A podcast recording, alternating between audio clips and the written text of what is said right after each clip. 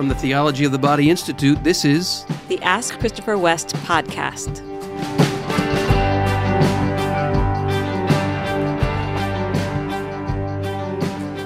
Well, hey, everybody. Hi, listeners. Thanks for tuning in to another episode. I have to clear my throat, pardon me. Let's try that again. I think I'm better now. I am fresh back from Australia.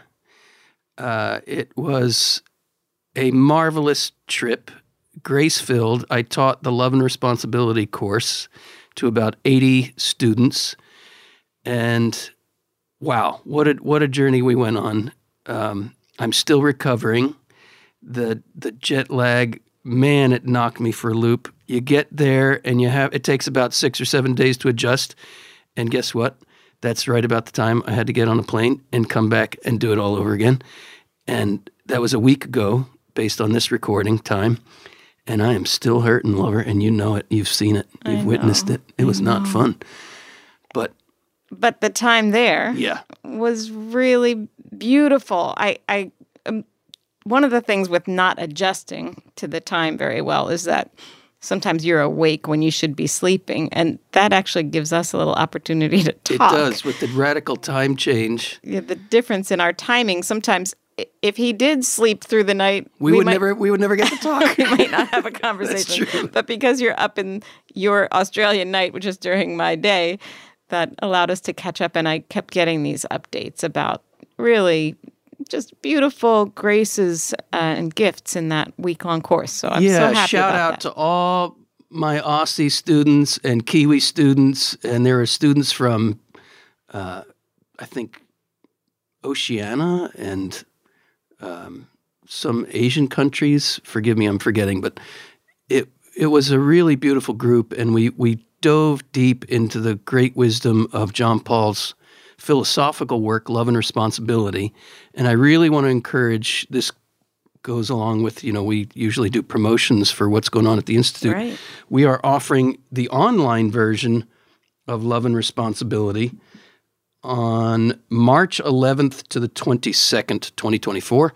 So check out the link below. If you want to really enter into and, and this is the gift of love and responsibility. It's a it's a philosophical reflection on the love of man and woman. And that means it gives us the tools to enter into conversation with anyone about the truth of the love of man and woman without talking about faith and biblical revelation. Uh, obviously, we should never be ashamed of that, but we all know in our secular world, uh, we really need tools to enter into conversations just with human reason, just speaking on a level of human reason about the dignity of the person, what a human person is. This is a philosophical look about at what the human person is, the dignity of the human person. Uh, what's the difference between being something and someone? And one of the things that really came to light was what the culture is placing its value on when it comes to human sexuality is sexual pleasure. What the church places its value on is the dignity of the person.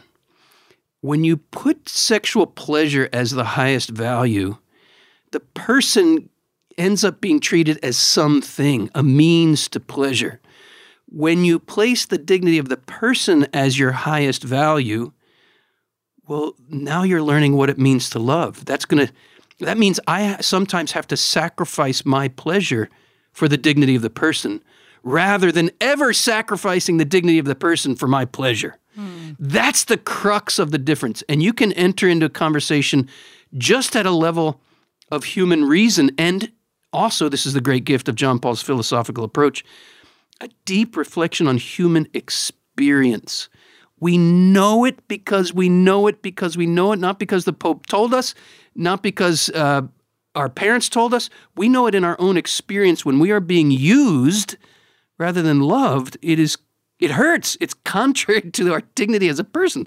That's why it hurts, and it's a great, great in to mm, so many conversations we need to be having in our world today. So I, I urge anybody, everybody out there listening, please please consider taking the online Love and Responsibility course, which is co taught by yours truly and dear friend and colleague Jeanette Clark. She and I studied together at the John Paul II Institute back in the day. That was a long time ago. I know.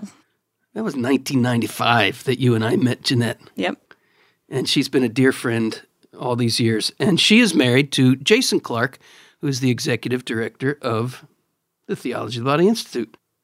And I think you have another update about the Theology of the Body Institute while we're, you know, talking about the institute. Oh, yeah, Could yeah, you yeah. share with our listeners? Yes, we have a very new. interesting problem on our hands, uh, created by yours truly. And I need all of you to consider helping with this very good problem to have. Uh, some weeks ago, I was on Pints with Aquinas. Uh, many of you will be familiar with Matt Fradd's show on YouTube. And he and I filmed a few episodes together. And by the way, Yeah. this reminds me. Oh, you spoke about love and responsibility. Yeah, well. Matt Fradd and I did a mini series on love and responsibility That's right. um, which will be released soon. And and yeah, it's um, compared to the the online course, which is a thirty hour course. Matt and I had like a six hour conversation about love and responsibility. It'll come out in six about hour long episodes. Um, but I was just reminded of that. I'll say more about that on a future episode because it's not released yet, but I'll keep you posted on it. But I was just reminded of it. The point I want to make is on Matt Fradd's Pints with Aquinas, I said uh, we are talking about sterilization and and is it necessary to get a reversal and it's not strictly necessary if you've had a sterilization to get a reversal because you might not be able to get a reversal. You might not have the money. You might be a high risk medical patient etc well i wanted to take the money out of the equation. Right. and I said, I said on Matt's show, look, if anybody's out there who's interested in a reversal and you don't have the money, please contact me and I will find the money to to help make it happen. I will do whatever I can. I, that's you know that's all I can do. I will do whatever I can to find the money to help make that happen. So I made that announcement a few weeks ago on Pints with Aquinas, and thanks be to God, this is a good problem to have so many people have reached out and said, um, in fact, Matt just contacted me the other day saying somebody contacted him saying that he was canceling his vasectomy uh, appointment because he saw that episode. Uh, but many have, have written in saying how much they regret their sterilization and they would like to get a reversal and they need financial help to do that. So I'm not Mr. Moneybags myself, where I can afford to to pay for all these. Um, if you total up the requests we've got, it's in the neighborhood of hundred thousand dollars to cover the surgery surgeries for people who want reversals but can't afford, and insurance doesn't pay for these because it's an elective. So we are relying on people like you out there who believe in what we're doing and want to be of direct service to real people who are in need of our help to live out the church's teaching. We have set up um, a little fund at the Theology of the Body Institute. We'll have the link below. Uh, it's just theologyofthebody.com and then donate. Um, but we would ask if you go to that donate page, it'll take you to a PayPal page where you can donate to the TOB Institute. Uh, but it will it will ask you, what is this for? In the in a, like a line under your donation, you put in your amount, and then it says, "What is this for?" And we would ask you just so we can make sure that this is going to the right place. When it says, "What is this for?" Please type in reversals and we will make sure that 100% of what you donate will go to help real couples in real situations who want to live out the church's teaching, regret what they've done, want to get a ster- sterilization reversal, and and can't afford it. So, would you please, please help us do that? We need to raise about hundred thousand dollars. Uh, you'll be hearing from us in upcoming episodes as well because I want to I want to really put into practice what I said I would do, which I would do whatever I could to help raise the money. Right. So that's that's that. I am in awe of the response. Yeah. And I, I feel the Lord smiling on this whole situation. I think He's going to do amazing things. Yeah, and and Wendy, I don't know if you knew this, but we already put in some money to to help Oh, these. good. Yeah. so yeah, I'm putting my money where my mouth is, but I, I don't have hundred thousand dollars just sitting around to pay for all these. So we need your help. So thank you, everybody. Really, really appreciate your help. You'll see the link in the show notes. Yes. Are you ready for a question Let's from one it. of our patrons here? Let's do it. Okay, this is from a patron named Major. Hi, Major. Hello, Christopher and Wendy. Thank you so much for just giving your whole lives to the Lord through this ministry. I recently was praying the joyful mysteries of the Rosary and heard the verse where the angel Gabriel tells Mary, Do not be afraid, Mary, for you have found favor with God. I don't know why. I just could not focus on the rest of the mysteries mm. because I was hyper focused on that one verse. I started to think to myself, God told Mary that he liked her. I love that. That's good. then that led me to think God says he loves all his creation, but does he like all of his creation? Oh wow. If God can tell some people he likes them, how can I know if he likes me? Does God need to like me? I became so passionate and excited about this question that my first thought after that was to ask you guys what you thought about this. Do you ever wonder if God likes you? Are liking and loving even different things, or are they one and the same? Wow. Major, I can tell you this. I like you. Like I I really like you, Major. That's that's really great that you you paid attention to what was going on in your heart, first of all. And you said, Whoa, whoa, whoa, that that one line is standing out to me. I encourage everybody, whenever that happens, do exactly what Major did. Like zoom in. Like, okay, why is this one line from the scripture speaking to me? It can open up worlds of wonder and beauty and amazement and glory in the things of God. This is the gift of Scripture. Just one line like that that you've heard a thousand times can suddenly jump out at you and like, whoa, what? Why is that jumping out? Spend time, just like Major did, asking questions like this. Major, yeah, these are these are these are deep, personal questions. Like it, it taps. I can feel it in my own core, even as I attempt to answer this question, which I will do really inadequately. I feel it in my own bones how deep it goes. And, and is there a distinction between love and like? There's kind of, you know, a commandment to love everybody, but there's not a commandment to like everybody. And and love for it to be love, it has to be voluntary. But but we know when we're making distinctions like this, there's a there's something even more personal about being liked at some level than being loved. Um, Wendy, I I ah, gosh, it goes really deep. like it really goes deep. Like I know you love me, Yes. but I also know you you I know you like me too. It's true. And I'm really glad you love me. And I know you'd love me even if you didn't like me.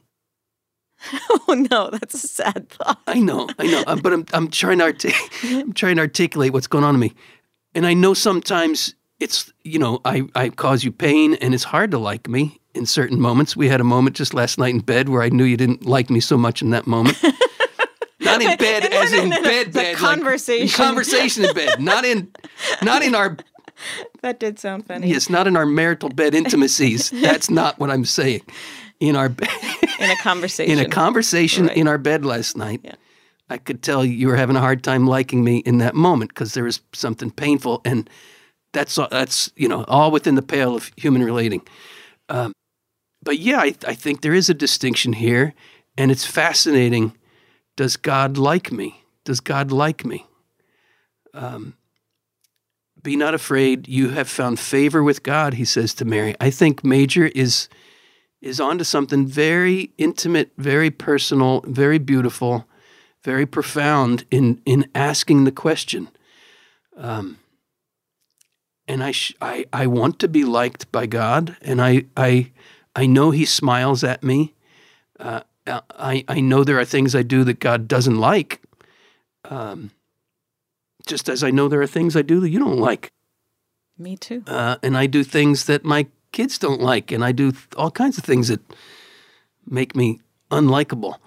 Um, so, yeah, I, I don't know that I can say much more other than I really honor the profundity of the question, and and I tap something really deep because we want to be liked. Um, is this is this a distinction? I don't know. I'm just musing here, but love is never anything we can earn. Love is never anything in terms of God's love for us and genuine human love, right? It's nothing we can earn. It's freely given. It's undeserved.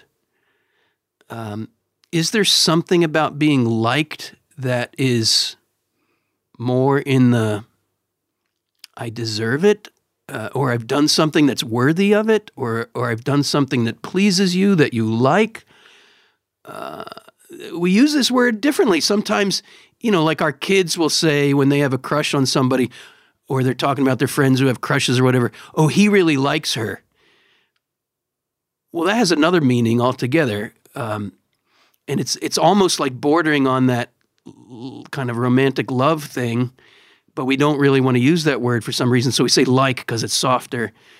Um, I don't know, Wendy. What are your thoughts? I'm kind of rambling at this point. Do you I, think? Do you think? Can you answer my question though? I'd love to hear your thoughts. Do you think when we say so and so likes me, um, that it's because we've done something that makes us worthy of being liked, or that we've we've found someone's favor because we've we've been particularly pleasing to that person? What do you think's going on? I think what we feel is that our uniqueness is recognized and yeah. appreciated. And I cannot imagine that the God who made us unique doesn't like the uniqueness that he made. Yeah, that's I like that. Um, There's that word. And I think I think one of the like a fruitful thing when pondering this for major or for anyone else is to ask the Lord to show you what he likes about you.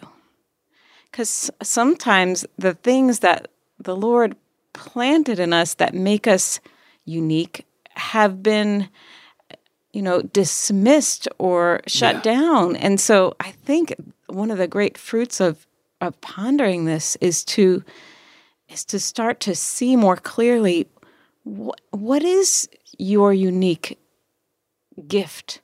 It's from the Lord, but he wants you to share it in the world and he likes when you do. Yeah, that's good, Wendy. I I really like your unique ability to understand what it means when we say we want to be liked.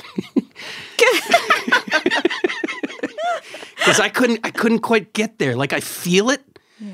I feel it deeply. Even as you articulate that, I, like I'm getting choked up. Like, because, man, it taps such a deep need mm-hmm. to know that we're not only lovable, but we're likable. Like yeah. that, it almost goes deeper uh, somehow. Mm-hmm.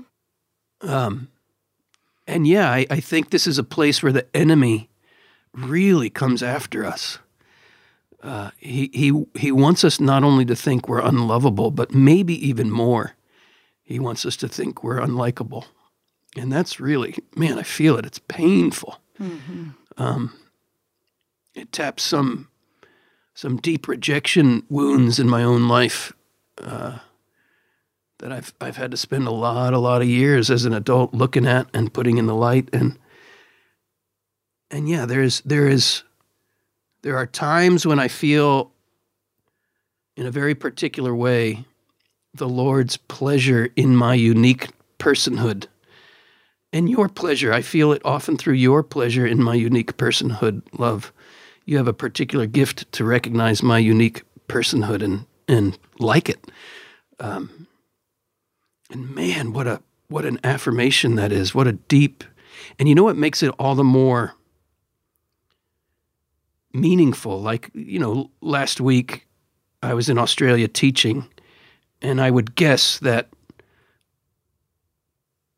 you know, there might have been a few students in the course who, for some reason, didn't like me or didn't like my approach or whatever. That's just humanity. Um, but I would, I think it's safe to say, based on all the feedback I got that you know the large majority of my students really really like me and they really like my gift that I bring and they like my teaching style and but they don't live with me. They don't sleep in the same bed with me. They don't see all my faults and failings. They see some of them, but they don't see them like you do. And they don't have to live with all that. And the fact that you still like me, it's easy for somebody to like somebody when you don't see all the faults and you're not pained by those faults. You can maybe see them from a distance, but they don't really impact you directly. But when you live with somebody for 28 years, you know my faults and you know how much they, they can cause you pain. Um, and you still like me like that. That's that's really meaningful. I just want to share with our listeners because yeah. I, I have been smiling and appreciating all your sharing. I just want to say for myself, there is almost like a wonder about the fact that you like me. So when you express it or show it, I'm like, really? Wow. There's so I can I can 100% relate to what you're saying and it it's like mind-boggling in some ways. I think I really like you, Wendy. I I know you say that, and that's amazing to me. But here's I just want to say this: like a lot of think about the like thumbs up likes. How many likes do things get in the world? yeah, like we yeah, have good point. we have pursued likes in this world so much, but it becomes a temptation to not be authentic in order to get quote likes. And I think right. what this question is getting at is God, if you read Psalm 139, you know God knows mm. you through and mm. through. Mm, mm. Does God who knows me through and through, mm. who doesn't buy any show that I try to put on to earn likes, does he like me? And I think that is a, a beautiful question to take to prayer yeah, over, you know, repeatedly. And especially to ask the Lord to show you how he sees you. What does he like about you? It's it's a profound, life-changing question to yeah, take to prayer. And and this is where the enemy's going to attack in a particular way. So when we when we discover what the Lord really likes about us, our uniqueness, uh, the particular beam of His glory that each of us is in this world, that's where the enemy's going to attack. And he often attacks through people close to us who who you know whatever insecurities they might have may attack us when our very the very things that God likes about us are on display when they are that's usually what gets what the enemy's after so we can be aware of that too mm. uh, I really major thank you for this question it took me on a on a bit of a journey mm. um, and it shows me some things I need to take to prayer and it's interesting, love, you and I have just developed a language in our own relationship where we'll say to each other, I don't only love you, I really like you. Like yeah. we, because we know that that mm-hmm. says something in addition. Yeah. So, anyway, those are our musings. Take them for what they're worth. I hope they were helpful. Thank you, Major, for that question. Yeah. Uh, our next question is from an anonymous listener. Dear Christopher and Wendy, thank you for your words of wisdom. My husband and I recently married. We dated five years on and off before marrying. Due to events that happened during our dating period, I had grown defensive and resentful, but went through with the marriage because I believed I still did love him. Since being married, I have become angrier and more resentful of his past mm. and how I was treated. Mm. He has changed for the better and is a different man today, but I cannot forgive him for the past, even though I desperately want to. I've not been treating him with respect or mm, kindness. Mm, mm. We got into a huge fight, and we both stated we did not love each other, and our relationship was dead. Mm. It has been devastating. Do you have words of comfort or advice on what the church offers for couples who are struggling like this in their marriage. Wow, this is real, real business here. God bless you, dear sister. Um, I do have some thoughts. I just, I really hesitate just to jump in as the answer man on such complex realities of the human heart because we are so complex. Uh, And there's so many layers here, and I don't want to just say, oh, here's the answer. Um, but an, an essential ingredient in the answer, I'll put it that way. An essential ingredient, and you're already on the way because you're already confessing to us that you are sinning against Him, that you're being unkind to Him. Um, and withholding forgiveness can become a sin. I, I want to explain what I mean. We have to honor the fact that it, offering genuine forgiveness is a process that we have to go through, and there are stages in that process. And you are in those stages, you're going through it.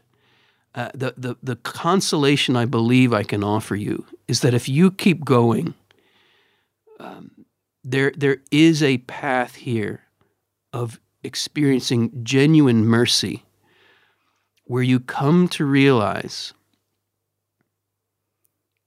to use a, a common expression that I, I find very meaningful, and I have to return to it over and over again the ground is level at the foot of the cross.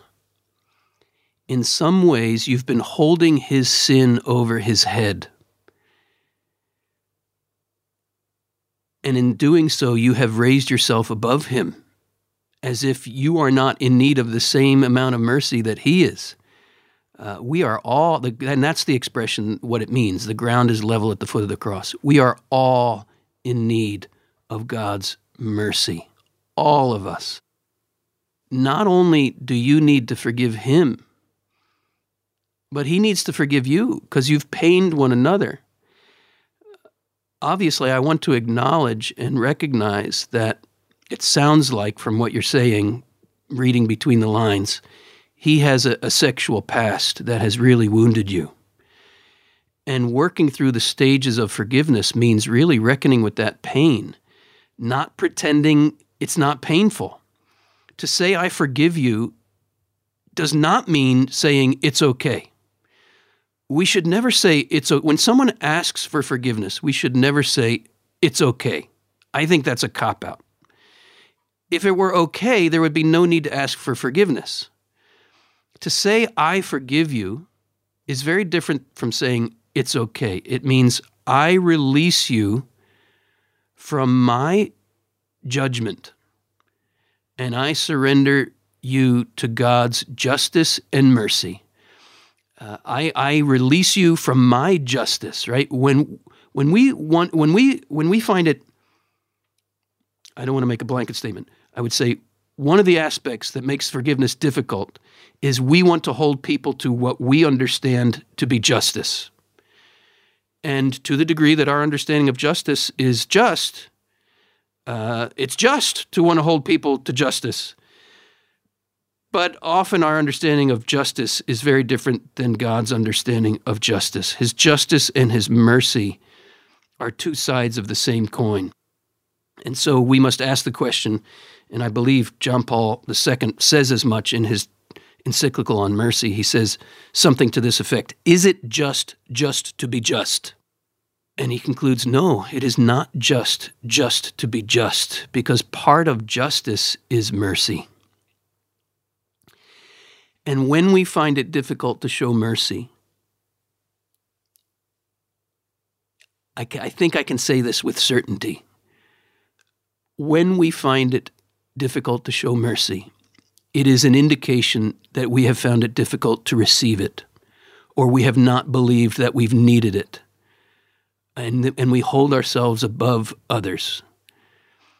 And I would, I would invite you to ask yourself that question, to, to ask the Lord that question. Lord, show me the ways that I have been unjust to my husband not so much what are the ways that he's been unjust to you. You you I think it's pretty clear you already know that and feel that.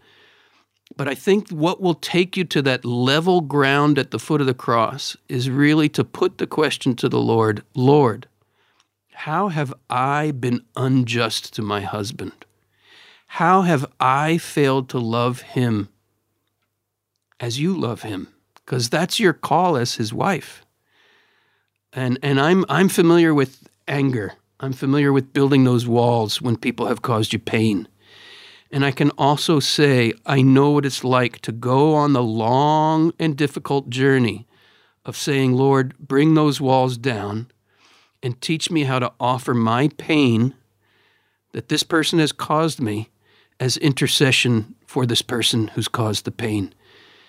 And I'd really invite you here. I've, I've shared this many, many times on the podcast. Catechism 2843.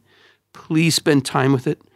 It is so important. It's the last few lines of Catechism 2843 where it says, It's not in our power not to feel or to forget an offense when someone has hurt us. It's not in our power not to feel it and, and to forget it. But if we open ourselves, open our hearts to the Holy Spirit, the Holy Spirit transforms that pain into compassion. That's the key. And it's a miracle of the Holy Spirit. And the Holy Spirit also, the Catechism says, will transform the hurt into intercession. It's the only way out. It's the miracle of the cross. And that's what the church holds out to us. You've asked, what, what hope does the church hold out for us? The cross, the cross. The cross is our hope. The cross and resurrection is our hope that our pain is redemptive and that in the end, we're all in need of God's mercy. And if we're lifting ourselves above somebody else, that's why we find it hard to show mercy because we don't realize our need for it. Oh, how liberating and freeing and painful it is to realize we've been in the wrong. we have been in the wrong when we have refused mercy to others for the wrongs that they have done. We are heaping wrong upon upon wrong, and that's wrong. Lord, show us all your tender mercies. Those are my thoughts. Wendy, what do you want to add to that? Mm. Something that has really helped me in processing, it helped both of us, but I speak, you know, for myself. Um, times where I see my own sin or when I'm looking at in my past where I've been hurt by someone else's sin. That concept that that God gave us good desires that the evil one has twisted up um, and so he's sought to take the good desires in us and direct them towards something that is harmful to ourselves, to others, to God's plan for us. He loves to do that. And it causes us such confusion and it causes us such pain. And a huge help for me has been to, in looking at things that have hurt me, to ask the Lord to show me what was the good that this person who hurt me was seeking mm. When he or she wow. sinned. And I you, it is not a question that you can answer by, you know, asking around. Like it's really you really do need to wait for the Lord to reveal it. If you keep that question open in your heart, in the midst of what you're saying, Christopher, about interceding for the other, offering your pain to the Lord, you need to know that. Well, I don't know if you need to know that. It is helpful.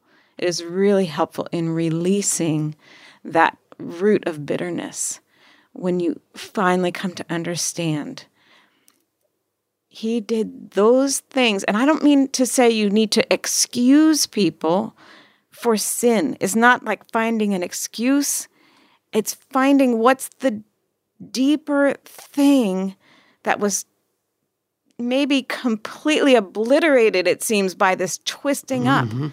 But it's under there somewhere, you know, and that when the Lord shines that light for us on what what's under it all, what is the goodness the Lord put in that person?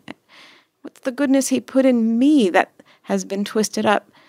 There's such healing in that. So I really encourage anybody listening who is identifying with this question about just being really unable to let go of a pain that that that is an ingredient that I think is so helpful. Understanding, Lord, you gave us good desires. What happened? Yeah. Where is that good desire?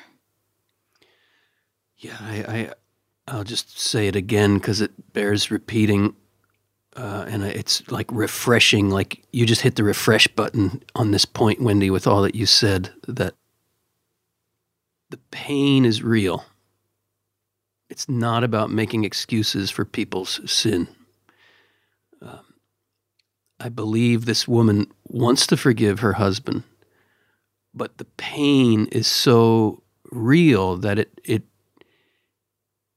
like how do we do justice to that pain? Can that can that pain can can justice serve that pain? Like what do we do with it? Um, it's almost like to forgive is to to pretend the pain is not as painful. Uh, but i would say that true christian forgiveness takes full stock of the depth of the pain and finds precisely in the depth of the pain the other side of justice, the other side of the coin, which is mercy. And it's our only way out. And it's a miracle of the, the paschal mystery. It's the miracle of death and resurrection. And there is such, I can attest to this in my own experience, there is there is a supernatural joy that we can experience in opening our pain to Christ, uniting our pain with Christ, and offering our pain with Christ to the Father. When we experience that pain as redemptive and the anger itself melts and becomes a river of mercy from our hearts, and we experience that miracle, what we are experiencing is is the paschal mystery, the miracle of death and resurrection in our own lives. It's like the it's like the lived experience of of Good Friday and and Easter Sunday. There's no greater joy than Easter Sunday, but there's no greater price to get to that joy, which is the real pain of the crucifixion the hope the church holds out to this dear woman who's who's suffering greatly is precisely the paschal mystery that that pain is redemptive pain united with Jesus and your your sorrow will, will turn into joy your mourning will turn into dancing it's real mm. it's real mm. lord we lift up this dear woman and the pain the real pain of being sinned against it's re- real ugh, it's real. That pain is real.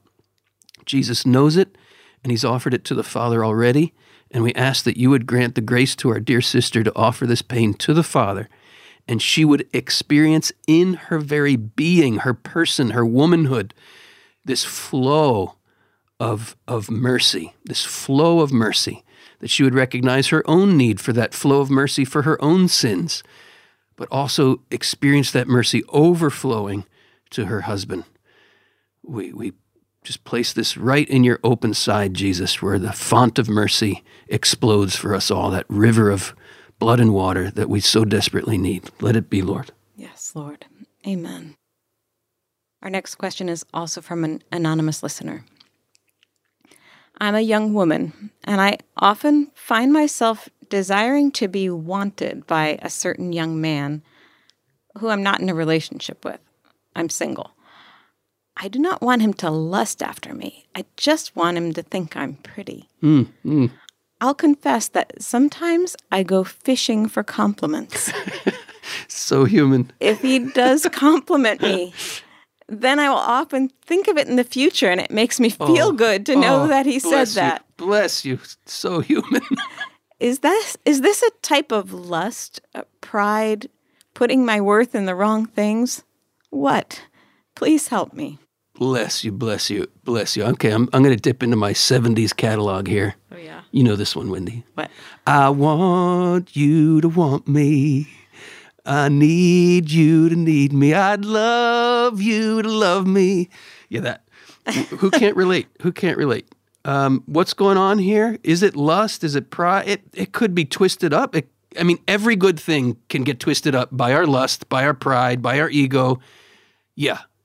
But just as Wendy was saying in the in her response to the previous question about how valuable it is to say, what is the good here?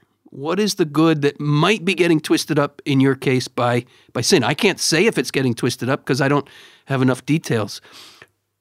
Based on what you're telling me, I'm just hearing your humanity. I'm just hearing that cry of your heart, of you very human, very beautiful cry of your heart to be known, to be acknowledged, to be recognized, to be affirmed, to be uh, held in in esteem.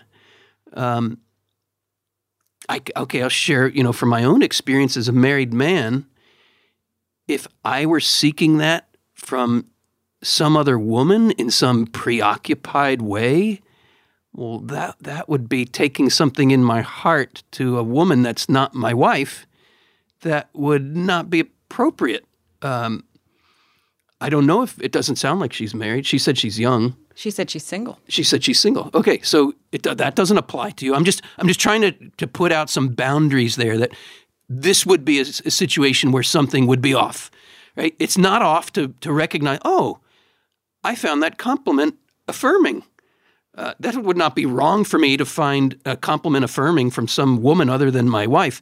But am I preoccupied by it? Am I zooming in on it? Am I wanting more of it? Am I am I feeding on it too much? Am I?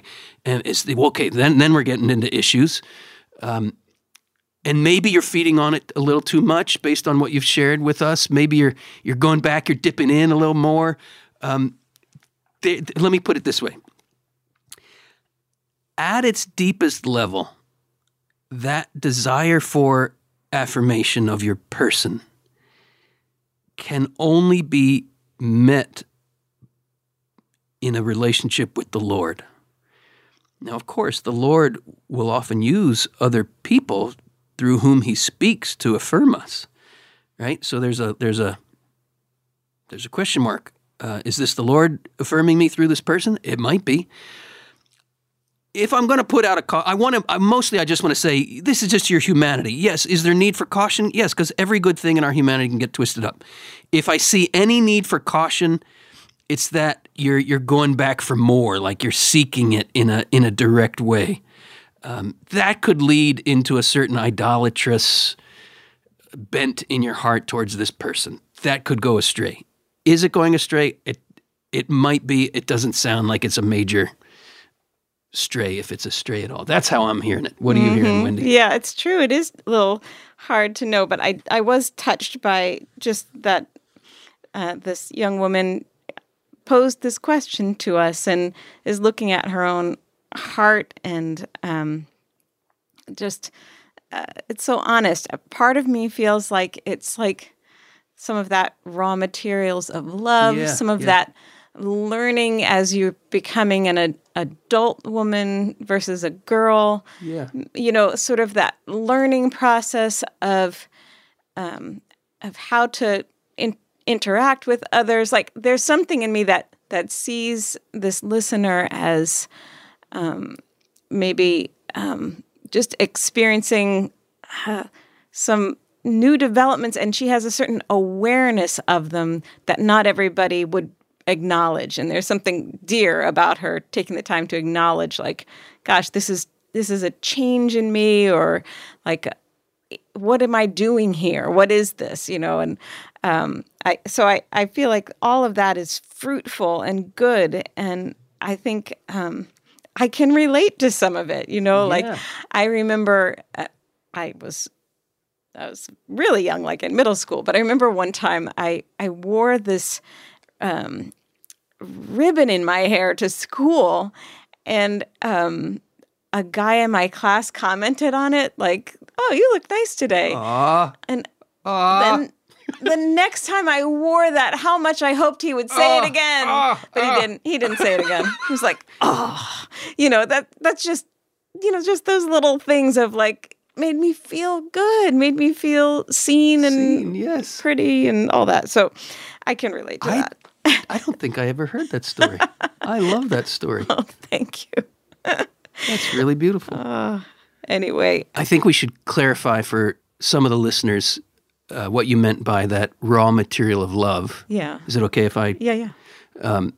The raw material of love is an expression from John Paul's book, Love and Responsibility. Again, again, don't forget the class, the online version of our Love and Responsibility class. Check out the link in the show notes. March, what was it? 11th to 22nd. Thank you. 11th to the 22nd.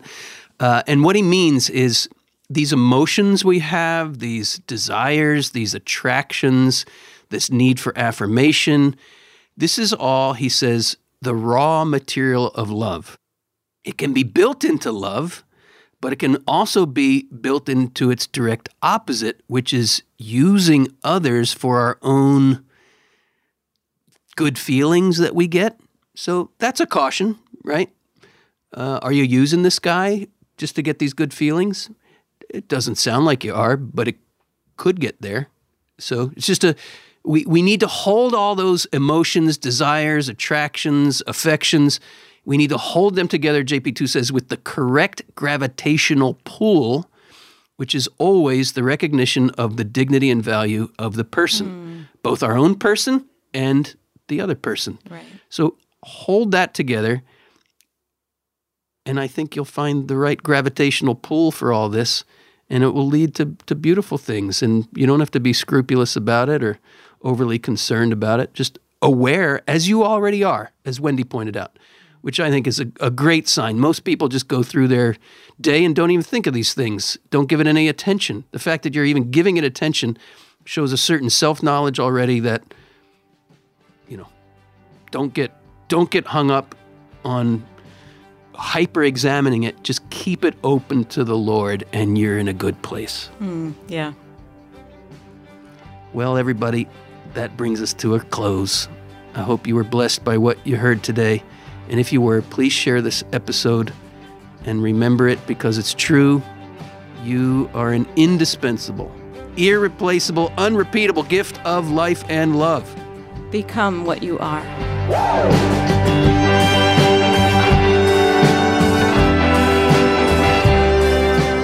Ask Christopher West is brought to you by the Theology of the Body Institute, with music by Mike Mangione. Christopher and Wendy hope that the information provided is helpful to you, but remind you that they are not licensed counselors. If you're going through serious difficulty, a list of trusted counselors and psychologists can be found in the show notes.